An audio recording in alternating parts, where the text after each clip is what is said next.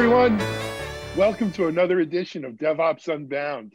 Of course, after our opening kind of credit, I'm always looking to go vroom vroom, but um, we are we are ready to vroom vroom today. We're ready to speed right into what I think is going to be a great discussion, and it's it's a discussion we could have at any time, but through the lens of DevOps, Agile, Lean, and what goes on in, in today's development cycles and world. I think it's even more important.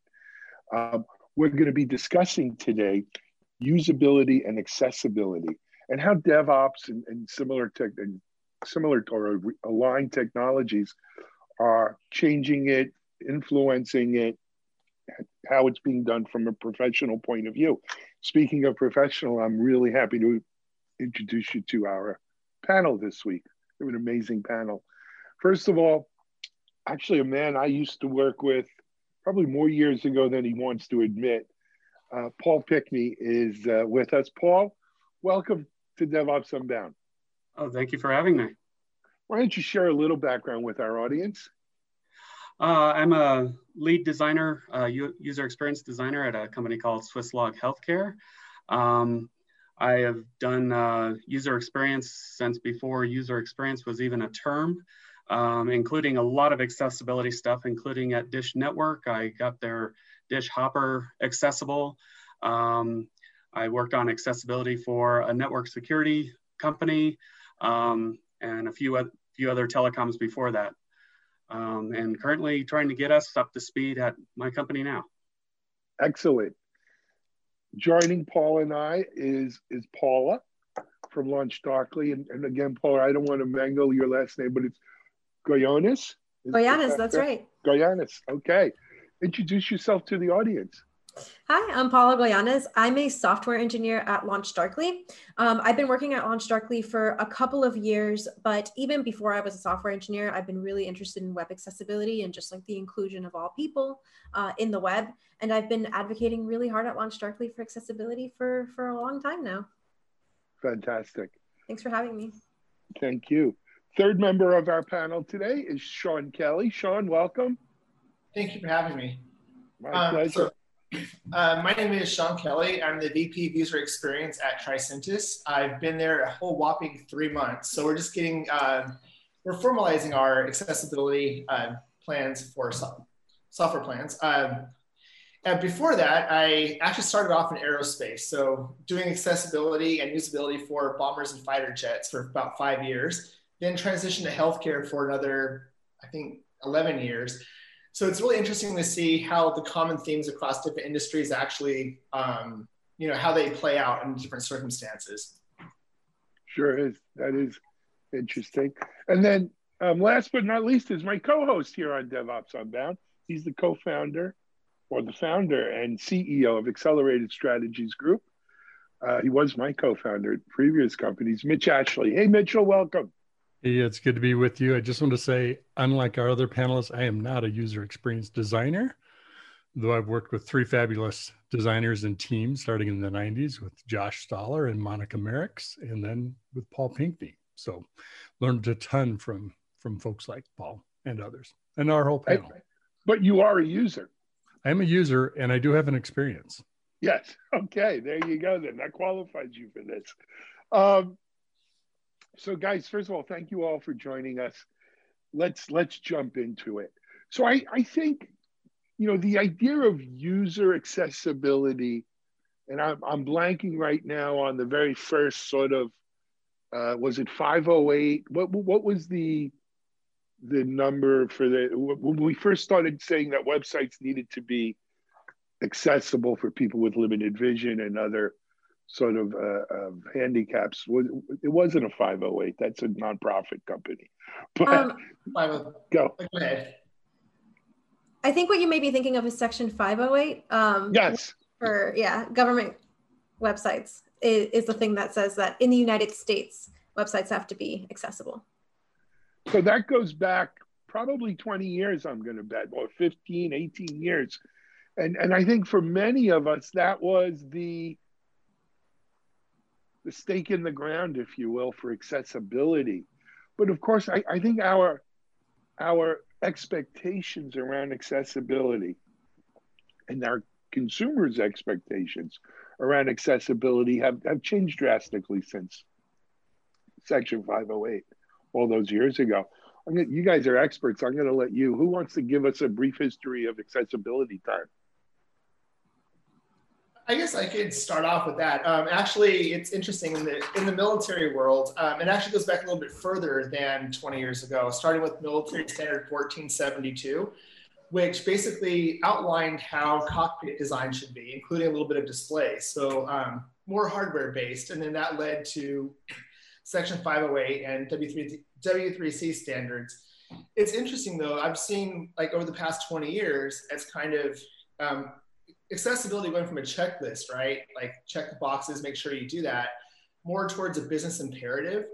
You know, we should do this to be better than the competition. And now it's kind of table stakes. So the users actually kind of expect usability as like a baseline, right? It's not enough just to have it anymore. It's become an expectation across a lot of different industries. So it's that's that's actually really good to hear, right? Because if users expect that, that means we are forced to make our products more accessible. And it's really interesting to see the evolution of that over time. I'll just add a little bit. Oh, go ahead. Good. No, no, I was going to say, please, please join in. Sure, I'll, I'll just add on to that. Um, one of the things I noticed, especially when Section 508 first came out, is it was very technical. There were a lot of requirements about how you tag things like tables and, and things like that. And it was just very, very much on the on the develop development side.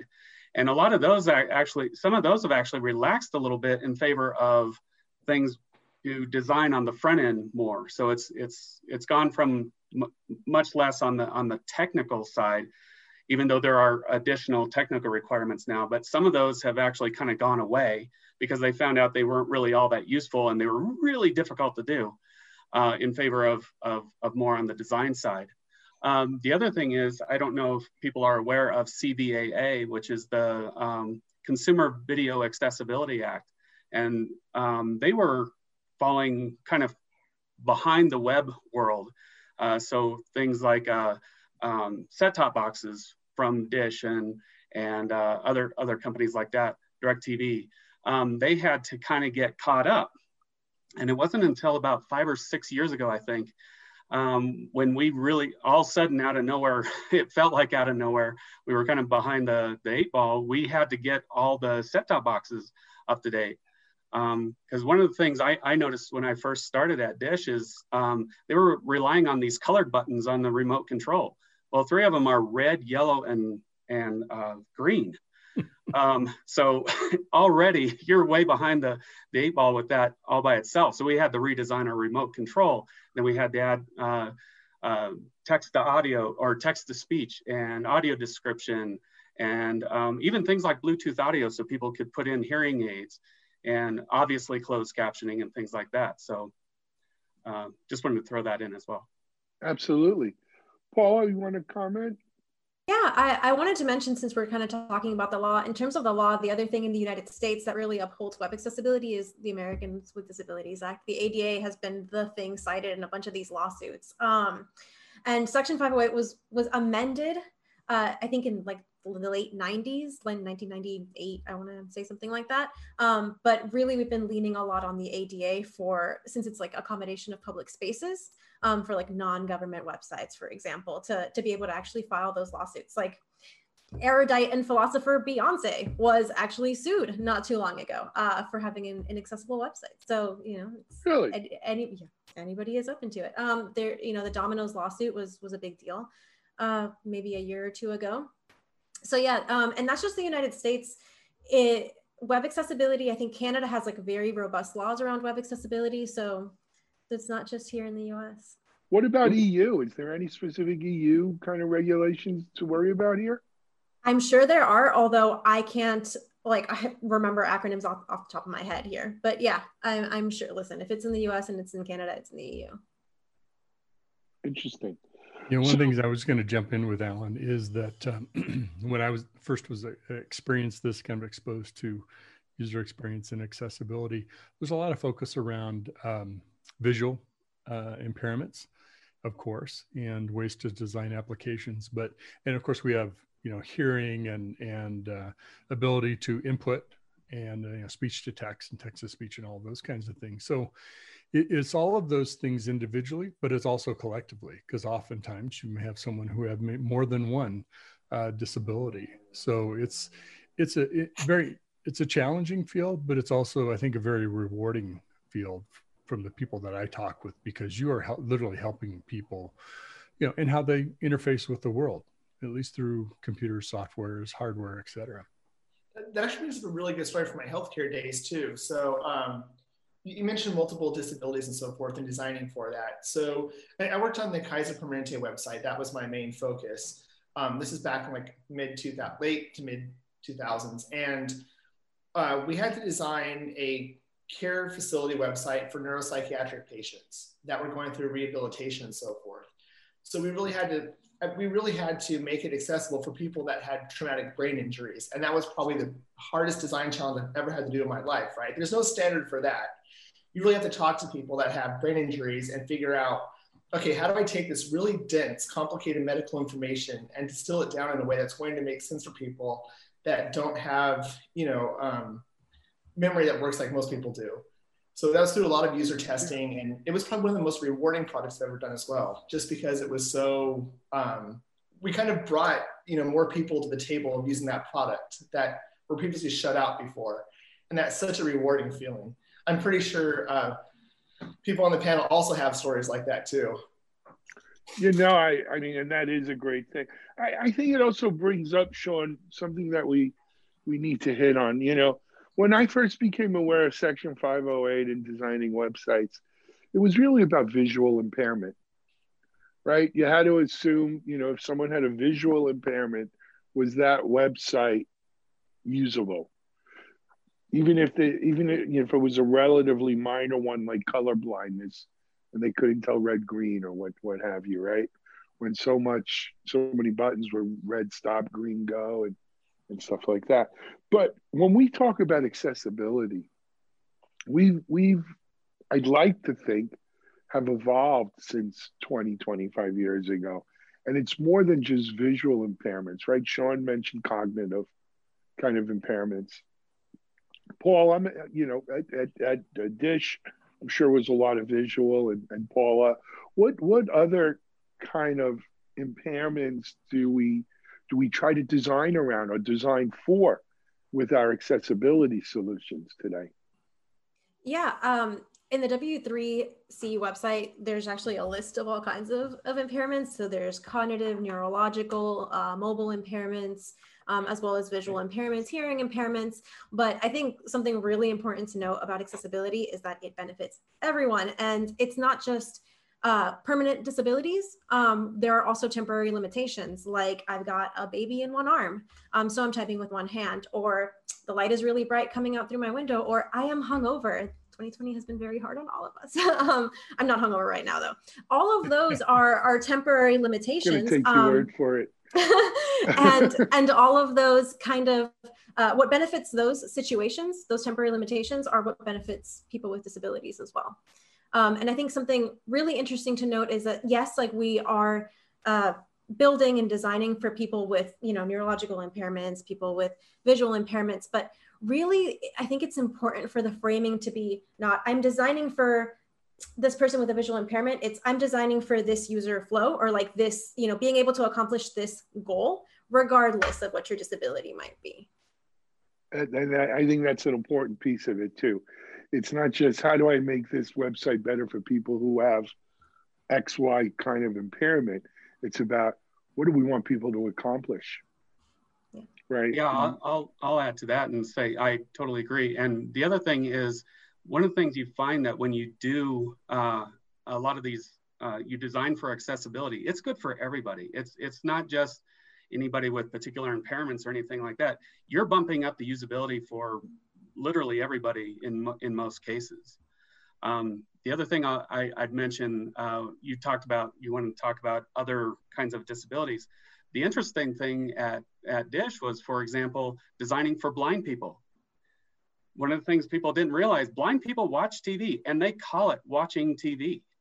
Um, and so you need to provide those facilities so they, they can they can actually interpret what's going on uh, with the show because it's a very social thing. They they get with all their their friends, including a lot of uh, blind friends, and they talk about these things. What's going on with this show and and that sort of thing. So that's something that um, I'm not sure many people have, have considered.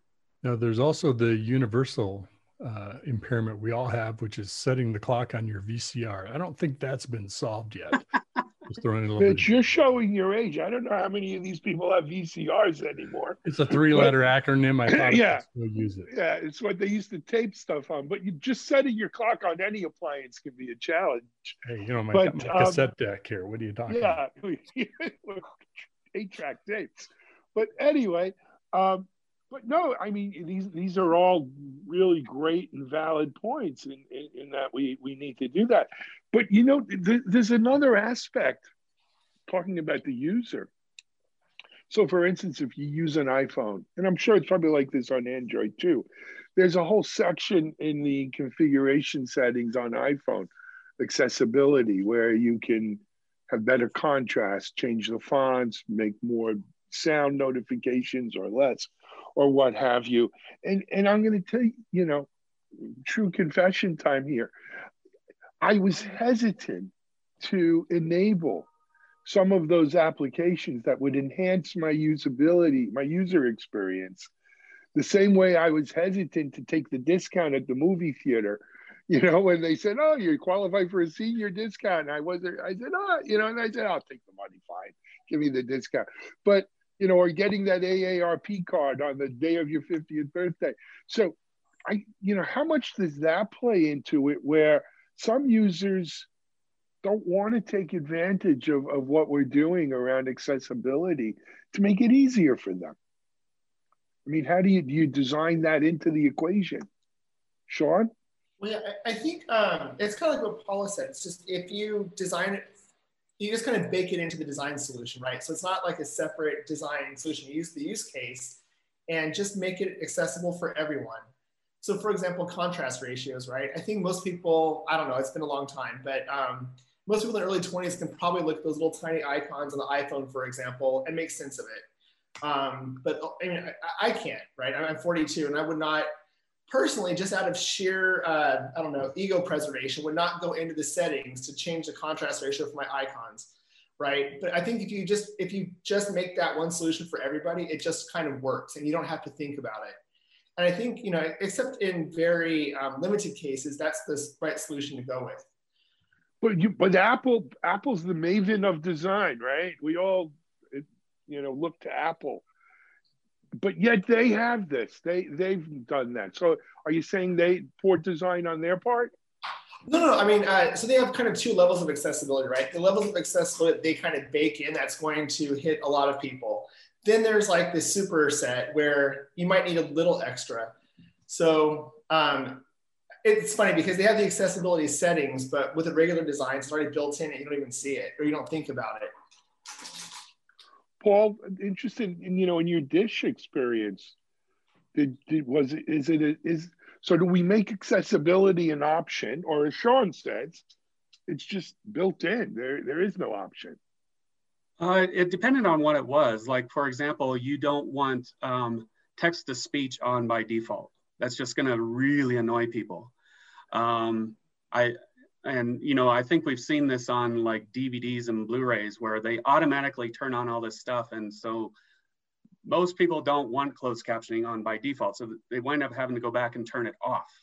Um, it's it's just weird. There's only a handful that that seem to have done that. But um, i'm trying to remember the other things we have to do. But uh, certainly the the color blindness thing um, was a big thing. And and and basically when uh, we took care of uh, anybody with any kind of CVD or color vision deficiency, um, it actually was easier for people to even just look at a remote and see a symbol rather than a, a color um, and that sort of thing. The other thing we did is, is for example, we decided um, when you pick up the remote, maybe one, one of the automatic things we did is the, the keyboard lights up right on the, on the remote control. Guess what? That wasn't just for people with um, vision problems, that was everybody really loved that one because a lot of people watch TV in the dark. so yeah, no, I, I I appreciate that on my iPad. Think about voice control. I mean, there are things that are sold as features, right? And voice control for uh, that are built into remote controls and different electronics. That's that's you know a, a, big feature that are advertised by the cable companies and others. So, and of course, that improves accessibility too. Yeah, guys, I want to. I got a couple of different angles here that I want us to go in on. Let's turn from accessibility on its own now as it relates to primarily people who have challenges to usability, which is closely aligned with it, but is maybe a little bit broader, broader in our in our scope, right? What and all three of you, you know, designing and interfaces and, and so forth, what would have been some of the big breakthroughs you think we've made around usability that have enabled this world we live in where everything's an app and and it's you know you know what amazes me is three year olds can figure apps out like this. You know people who get a little older kind of struggle.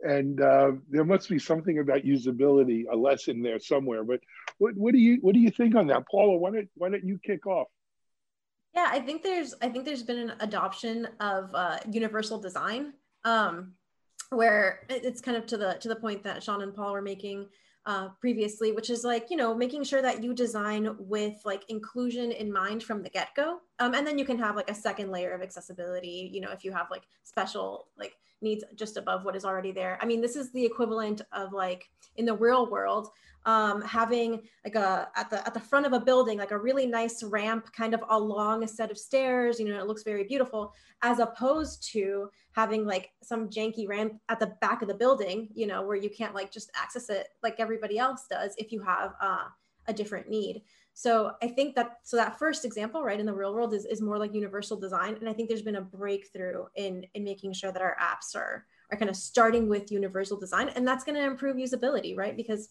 accessibility benefits everybody and anything that is accessible is, is probably going to improve usability. Um, i think also just like you know having to use touch screens and the fact that technology kind of permeates every aspect of our lives and maybe we're using technology while we're while we're driving for example or like while we are distracted while we are pushing a grocery cart with one hand um, has really pushed us to like design and build you know really usable things um, even in limited situations. Fair enough. Paul? Yeah one, one thing I'll, I'll add to that is yeah and, and i agree with that um, is we've gone forward in in a lot of respects and i also feel like we've gone backward and the reason i say that is for example when you talk about kids being able to get on an ipad and figure it out it's because they're willing to explore they're very playful they like to explore things they they find things um, whereas you have somebody who's not quite so, shall we say, technologically brave, like say my mother, um, the affordances aren't there. So she she doesn't know how to get to certain things because you have to do a lot of discovery sometimes to to use something like an iPad. So we got to be a little bit cognizant of that. I, I think the the lack of affordance in a lot of features is something we we we need to make sure you know we work on a little bit because uh, some of these devices for people who are a little bit scared of technology are, are very difficult actually to use. But in terms of things like uh, touch targets, for example, I think touch screens have helped us with even desktop web applications, for example, because we're, we're looking at uh, things like, uh, I forget if it's Hicks or, or, or Fitts law, where basically the ability to, to uh, and the speed with which you can actually click on a control has to do with its size and the distance you are from that thing. And touchscreens have taught us a lot about, you know, let's make things big. Don't make the, you know, these little bitty text pieces that we used used to do that you could click on nicely with a mouse because mouse give, you know, a mouse gives you a lot of control. Instead, let's make these nice big targets. And that helps, again, that helps everybody. Yep. Sean, any thoughts on that?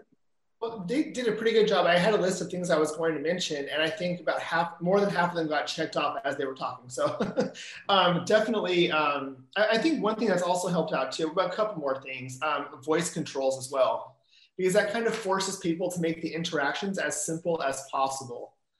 And you know, that kind of carries over from voice design into actual physical screen design, for example. Um, the other thing too, it's a little bit um, meta, but it's also the broadening of what we mean by user experience. So I think, I mean, I've seen it kind of been be more expansive, right? Where before we just considered the in product experience itself, right? And I think now we're looking at experience in a broader sense, where it's, you know, what's the person's ecosystem? What is their environment? How are they learning this? So, for example, and I'm sure Paula can speak to this being a software engineer, it is harder than hell to learn a new programming language if you don't have the right basis for it, right?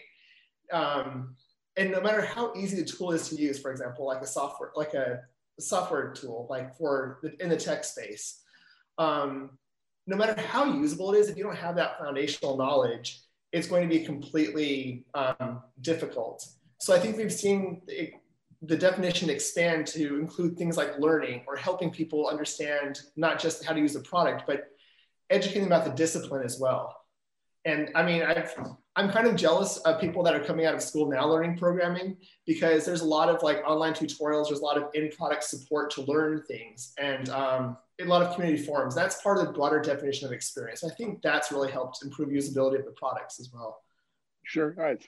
You know, so, one of the big advances I want to add to this conversation is, again, I'll show my age. I can remember the day of wireframes just printed on paper mm-hmm. uh, simulated mouse pointer manipulated by a pencil or something to simulate a design. Think about the tools that we have today that designers can use to build a complete graphical interface, sometimes even simulating full application or most of the application functionality to do usability testing, but also to, to experiment and, and make rapid changes. So the, the tool set the technology to embody the design is so much better than even i would say even 10 years ago you think about it in the xcode de- development environment what the ui simulation tools were very basic uh, uh, mac app or uh, an app for a phone now it's okay i want to see this on every model of every phone uh, on watches and on on my uh, on my web page you, you can do that from a design tool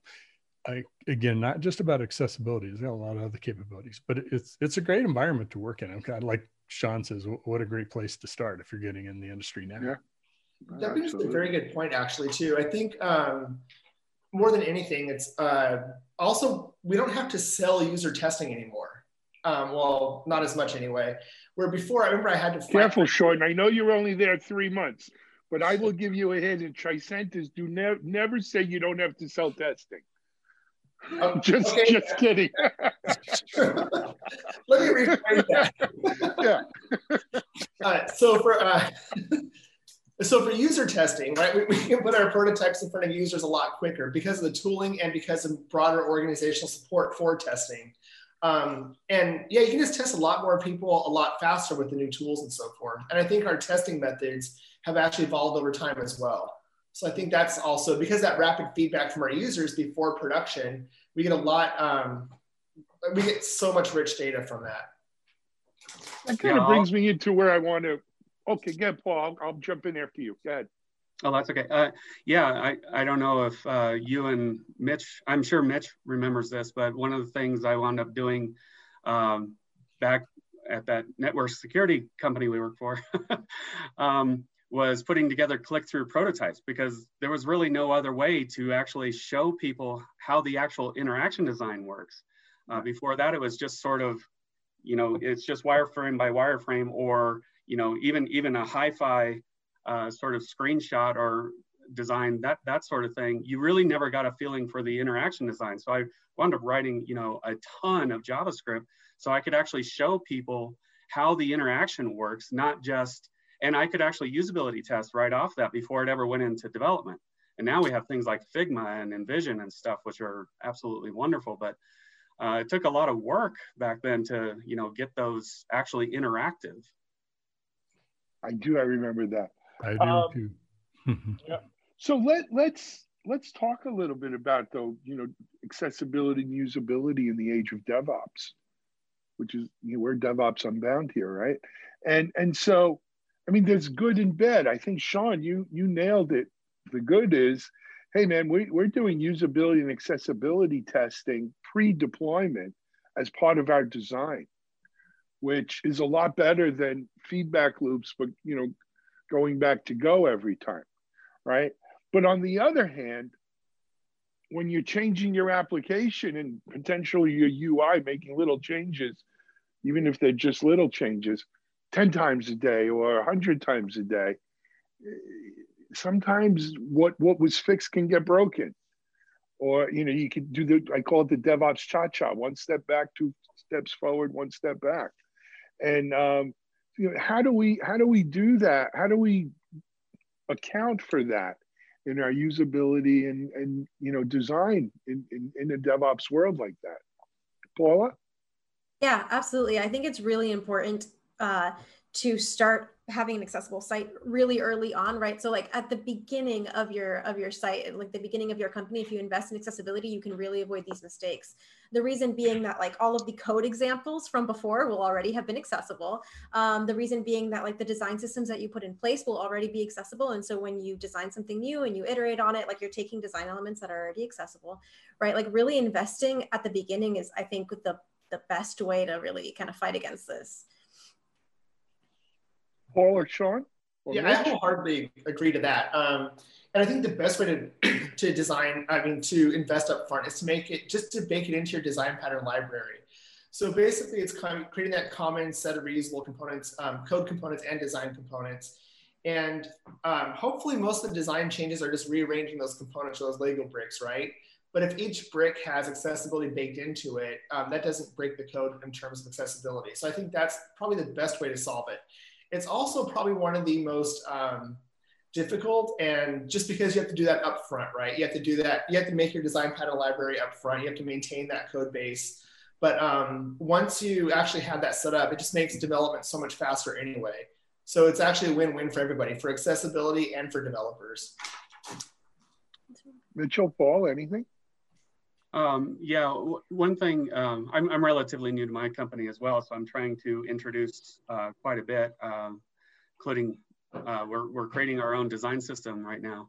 Um, but one of the things I want to introduce, and I want to, I, I don't have any results of this, but I really want to educate our testers, our QA people very much on how to test a site or a product for accessibility um, you know, doing things without, you know, with just a keyboard and and putting your mouse away and and those sorts of things. So I think if we do a lot more of that and they they kind of do regression testing in in, in that way, at least once in a while, um, we can ensure accessibility quite a bit more as well.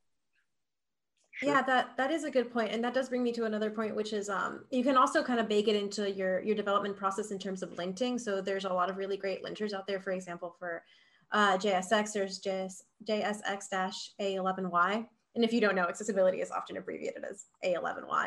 Um, mm-hmm. And so that'll that'll stop you from making mistakes early on. And to Paul's point about testing, I mean, yeah, accessibility can actually be baked into like your your testing process. Uh, your end-to-end tests, you know, can run after you push to to your master or primary branch um, and they can test accessibility as well. There's a lot of tools out there for making that possible. For example, PA11Y uh, um, can help you do that. You can then go ahead and monitor that in something like Datadog. So similar to how you monitor other things that can break in your code, you can monitor accessibility um, and consider it a regression or a bug when something breaks and, and catch that before you go to production. You know, one of the things I'm curious about is um, the acceptance of usability design, usability testing by the developer community, DevOps community, how much has that improved? Is it now, you know, security people struggle with, okay, let's shift left and get security built into the application more. But you've been at this a lot longer. What's what's the what's the acceptance like now by software teams and, and people leading development? My experience is it, it varies a lot. it depends on the particular personnel involved. One of the things I, I found that that's really helped is in uh, the design system I'm putting together, um, I put a lot of rationale in there. I don't just give people specs and say follow this. I don't I don't take any kind of dr draconian approach to any of it. In fact, I want a lot of feedback, and I I've baked in I I put a lot of their feedback, including from engineers, back into the design system itself. Um, but explaining the rationale of why are we doing things this way, and even if they don't fully, shoot, sorry, uh, even if they don't fully um, read the site and go through it in detail, giving presentations about here's why we do the things we do. And I can tell you a lot of engineers really appreciate that. They, they love, or developers, they they love knowing why they're going through the pains of, of doing some of these things and they and they see they see the rationale and then they see it developed and they and they see that oh yeah this is so much easier to use. Um, and I, have seen a, a, lot of that. There are others who are a little more resistant to such, such things. It's just a little bit individual in that respect. Absolutely. Hey sean i'm going to put you on the spot. Oh no. Okay. We know you're only there three months but talk to us what does tricentis have built into their testing you know solutions for accessibility usability testing. Is that something tricentis plays in? Or are you dealing more with how to build that into the actual tricentis products? So yeah so so my vantage point is more of how to build it into the product. So we're looking at um, ways to kind of standardize our look and feel in our ui right? And as part of that, even before we start making the very first sketch file to represent what those components look like, we need to bake in what the accessibility requirements are. So I'm looking at it from that perspective. Got it. Got it. Um, so, guys, you know, we, haven't really mentioned COVID much, right? And and you, we can't do a. It's always the elephant in the room in 2020 how how has the pandemic, people working from home, uh, everything that comes out of this nightmare of a, of a situation, how, how has that had any effect on usability, accessibility at all? Oh, from my standpoint, it's helped. It's this is the one silver lining of this whole storm of, of COVID. It's um, I think it's just making people more inherently empathetic because they've been experiencing the pain of, of you know remote tools not being up to snuff, for example. Um, and I think that just it's given people a different mindset for others, um, and it's exposed a lot of holes in like our um, the way that we think about things, right? And that's forced people to think about others in a way that they haven't before. So I've noticed there's actually been a lot more um, enthusiasm, a lot more support, and a lot of more a lot more proactive uh, discussion about accessibility and, and inclusive design, for that matter, um, because of COVID. Absolutely, Paula. Paul, any thoughts? I yeah, I mean that I think that's a great point. I think to add to that, I think a lot of people are are doing things online um, that they were doing in person before. Like I know my grandparents are shopping online uh, when they would shop in person before. Um, and I don't have any data to actually support this, but I imagine that that's definitely driven the desire to have accessible websites. In a sense, we've been sort of lucky in that we're we're a global company, so we do so much work together online um, that I feel very fortunate that I work for this company because the the transition has actually been relatively simple. It's um, for most of us, it's actually helped because we we just get so much more work done. But um, we already had so many tools in place for um, for working with each other. But we're even discovering more. Like I, am putting together a thing a thing called a feedback workshop where um, you basically you have online post-it notes and while you're giving a design presentation everybody just sort of stays quiet and they write down their notes and then we sort of put them into buckets and we talk about them later. And we actually get through design reviews much much more quickly and it's mainly hmm. because we're not doing these things in person. We've never thought about doing it this way. Yeah no i i, I get it. Last, last subject because we're running low on time my experience, and, and I've been in the technology business 30 years, is that a lot of times things like accessibility, usability, quite frankly, even security are not afterthoughts, but bolted on after the fact.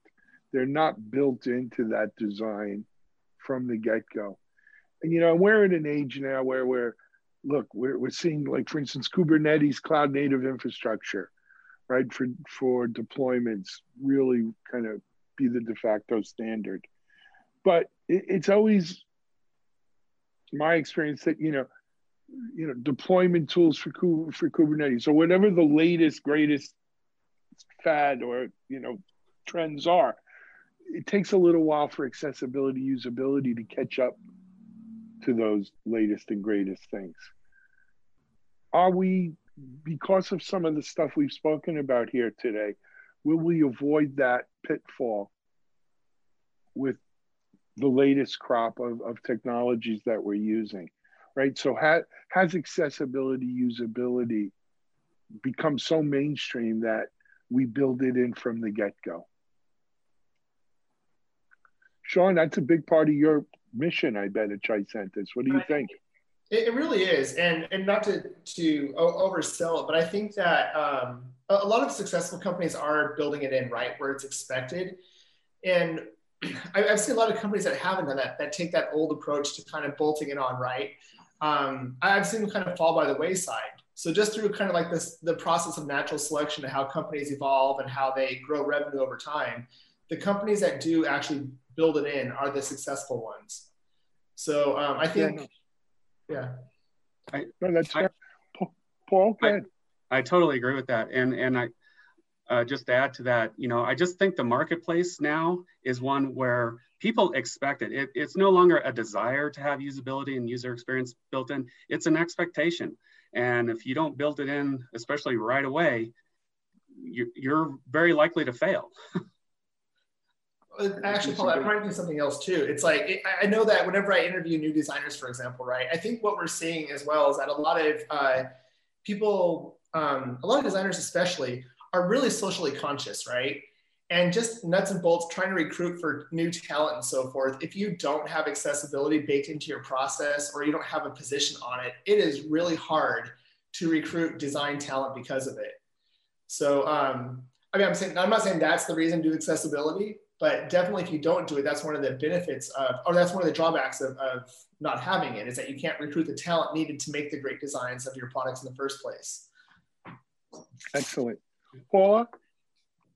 Yeah, no, I, I, I agree with all of that. Um, I'm not sure whether or not the, the new crop of technology will necessarily mean that it'll be accessible from the get-go. There's still a lot of barriers to this. Um, it's really, it's not invested in. I think like, I think we're, we're starting to understand why we should invest in accessibility more. Um, but there's still an overwhelming percentage of the internet, which is not accessible, unfortunately. But yeah, I mean, I, I do think there's a, a, a, trend towards more accessible and like and like paul said right I, a lot of people are much more socially conscious now and that that definitely helps and you know to sean's point it's important to hire like a lot of people who are getting hired nowadays care about accessibility so absolutely. Yeah, hey mitchell one... you want to take la- oh sorry i was going to say take, yeah, take the last word here. going to jump in and say there's one universal skill every software user has and that's to sniff out bad software. And and we live in a world of choice. We have tons of choices. Think about all the apps for your phone on your phone. It's no longer it's word for word processing right or for documents. You have tons of choices and and people have options and i think that that's not something that the business side of the house understands of why great design it's not just good design it's great design people choose and build loyalty with companies like apple uh, because they have such loyalty to their design standards and, and the, the accessibility, usability of their products. They really like that. And that, that can be a major differentiator.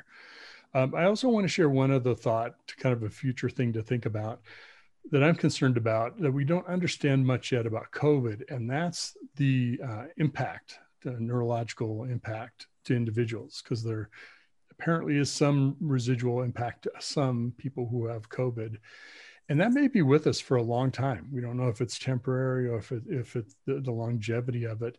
Uh, but we could have a society of you know large numbers of people that have some level of impact from that, and that could be a lasting impact of COVID that we need to design more effectively for those kinds of situations for end user. Let's hope not, but but if it is, I think it's something we have to take take extremely seriously.